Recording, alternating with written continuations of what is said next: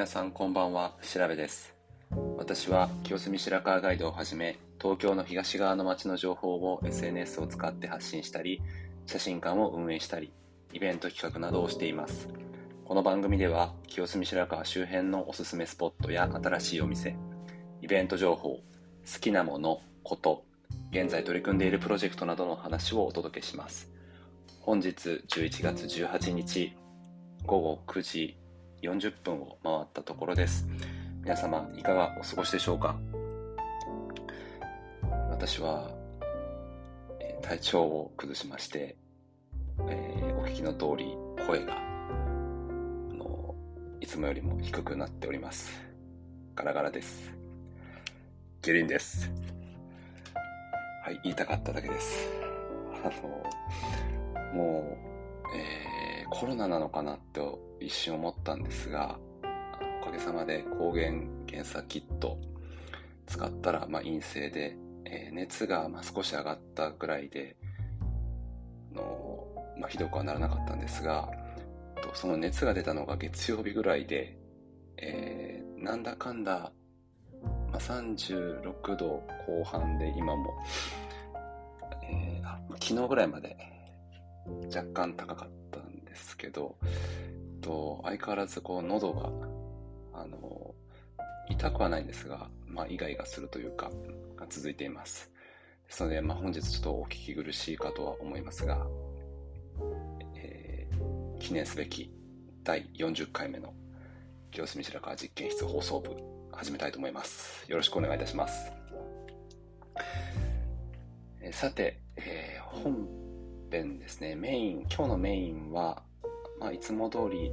2つほど話そうかと思います。1つは、新しいお店、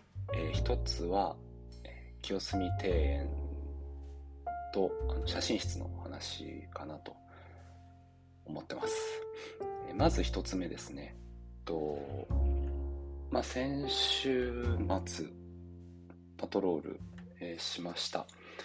と、ですね、あの、清澄というか、まあ、平野三丁目なんですが、えー、三つ目通り沿いと、仙台堀川の近くですね。ともともとレブレッソさんというパン屋さんというかあのカフェがあベーカリーカフェですかね。があった跡地にできたお店です。芋栗専門店大和さん。になります、えー、こちらはですねこちらのお店、まあ、そのままあの芋栗専門店とあの名前がついていますが、えー、お芋と栗のあのスイーツのお店ですね。イートインと、あとテイクアウトができます。あの、焼き芋はですね、紅はるかとかシルクスイートとか、まあ、いろいろ種類があったりします。で、スイーツの方は、シュークリームだったり、タルトだったりもありますね。で、イートインメニューはですね、焼き芋ブリュレ、えー、焼き芋フォンデュ、そしてパフェ、えー、和栗パフェと焼き芋パフェっていうのがあるんですが、私はあの、今回、えー、初めて伺って、焼き芋パフェを注文しました。あの、まあ、ご存知の通り、えっと、まあ、街で、あの、見かけるというか、街で食べられるものまとめ、街で、え飲めるものまとめなどなどやっていますが、まあ、パフェもまとめてまして、そのコレクションの一つに、えー、今回この大和さんの焼き芋パフェも加えました。ウェブサイト、清澄白河ガイドのウェブサイトがありますので、そちらそちらで、えー、ご覧いただければと思います。で、あのー、まあ、私が行ったのはですね、10, え10時、えっと、午前中だったんですが、とてもこう、年齢層が高い、えーあれは時間帯だったのか、それともあのお店自体がそうなのかわからないんですが、かなり、ま60代以上、70代ぐらいの方が、あの、大半を占めていらっしゃいました。とまあ、おそらく地元の方々だと思います。オープンがですね、11月8日、え、8日火曜日だったんですが、ま、まだあのメディアでも取り上げられていないからかとは思うんですが、もう、まあ、様々な年代の方が、えー、来られている印象です。でですね、えー、っと、こちらのお店は、えー、営業時間が10時、えー、午前10時から午後7時まで、で、ラストオーダーが6時半ですね。午後6時半。で定休日はなしということです。インスタグラムのアカウントがあります。えー、そちらもぜひチェックしてみていただければと思います。一つ目は、芋栗専門店ヤマトさんのご紹介でした。続いて二つ目、清澄庭園と写真室のお話なんですが、と清澄庭園はですね、えー、ちょうど今、あの紅葉がとても綺麗な、あ綺麗なのであの、ぜひ行っていただきたいというお話です。あの清澄庭園の、まあ、真ん中というか、あの中央に、えー、池があります。で、とまあ、その周りを、まあ、周遊するというか、あのできる、え、作りになっているんですが、ちょうどその真ん中あたりに、えまあ、小島があって、でそこに、あのある、え、ハゼの木っていうのがいます。と花言葉は真心ということらしいんですが、このハゼの木が、とても、えー、綺麗で、あのまあ、本当この11月後半になると満開になる、えー、木なんですが、先ほど、ま、昨日かな、今日かな、えー、清澄庭園さんのあのツイッターのアカウントを見たら、ちょうどキューブ咲き、えっ、と、満開まで、あ、満開までじゃないか、キューブ、キューブ目ぐらいだと書かれてました。で、もう間もなく満開というか、あのー、まあ、真っ赤になるんですけど、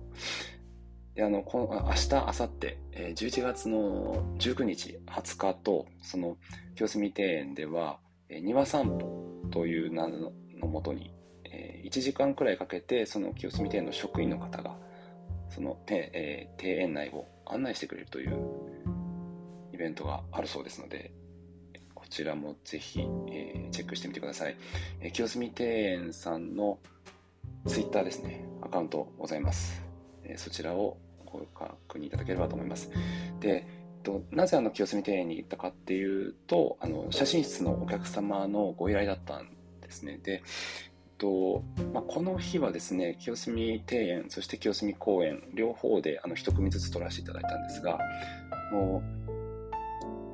まあ、その清澄庭園のご指定だったので、えー、そちらに伺って、で、あの、まあ、そのハゼの木をに気づいたという話でした。で、あ、一つあの言い忘れていたんですが、入園料は大人150円なんですけれども、えー、私のおすすめとしては、と年間パスポートというのがありますので、そちらをご購入いただければと思います。の金額がですね、600円です。なので、1回、まあ、先ほど申した通り、あの150円なので、季節ごとに1回ずつ行けば、まあ、元は取れてしまうパスポートです。おすすめです。えー、ぜひ、えー、ご検討ください。で、えっと、話をもう一回写真室に戻しますが、と7月から、あの、まあ、写真撮影自体は私が担当して、で、あの、編集を、えー、写真家の林田さんがやっているという体制で、えー、現在運営しているんですが、まあ、その、私が写真、えー、カメラマンとして動いてから、えー、2組目、3組目っていうのが、まあ、先週ありました。で、あの、今までですね、と、まあ、その林田さんが撮影されしていたので、まあ、それについて、えー、っと、例えばお子さんがあのいらっしゃったら、カメラこっちだからこっち見てねとか、まあ、あとあの、その着てらっしゃる服がちょっと、まあ、歪んでたら、あ、あの、まあ、直したりとか、あの、まあ、て言うんでしょう、全体的に見て、こう、チェックする係だったんですが、まあ、自分自身があの、カメラを持って撮るってなると、いや、全く余裕がないというか、あの、そこまで見る余裕がないことに気づきました。あの、あれだけ、まあ、まあ、その、撮ることに必死というのはあるんですが、あの、まあ、実際にやっぱりカメラを持って撮影をするとその撮影の方に集中してしまってとにかく撮ることに一生懸命でちょっと余裕がなかったなというふうに思っていたんですがあの今回その2組目3組目の方を撮影させていただいたことで、えだいぶですねそのチェックポイントというかあ、まあ、ここには気をつけなければいけないとか、えー、もっとあの撮影前に会話をしようとか、まあ、いろいろこう思うことがありました。で、えー、明日も撮影ありますし、まあ、来週もですねお客様いらっしゃるので、まあ、どんどん、えーよりよく、えー、お客様に楽しんでいただけるような、お客様に喜んでもらえるような、えー、写真を撮っていこうと思っています。はい。ということで、ね、最後は引き続きのご案内になります。今申し上げましたが、この写真室、えー、私は運営をしております。えご予約は随時受け付けておりますので、ご興味ある方は、清澄白河写真室のウェブサイトをご覧ください。そして、え、週末の天気ですね。江東区、え、明日は11月の19日土曜日、え、天気は晴れ。最高気温が18度、最低気温が10度。で降水確率は10%です。そして日曜日は曇りのち雨。え、最高気温が16度、最低気温が10度。降水確率は70%となっております。本日の放送は以上となります。最後までお聴きいただきありがとうございました。それでは皆様が日々健康で、えー、幸せな時間が過ごせますように、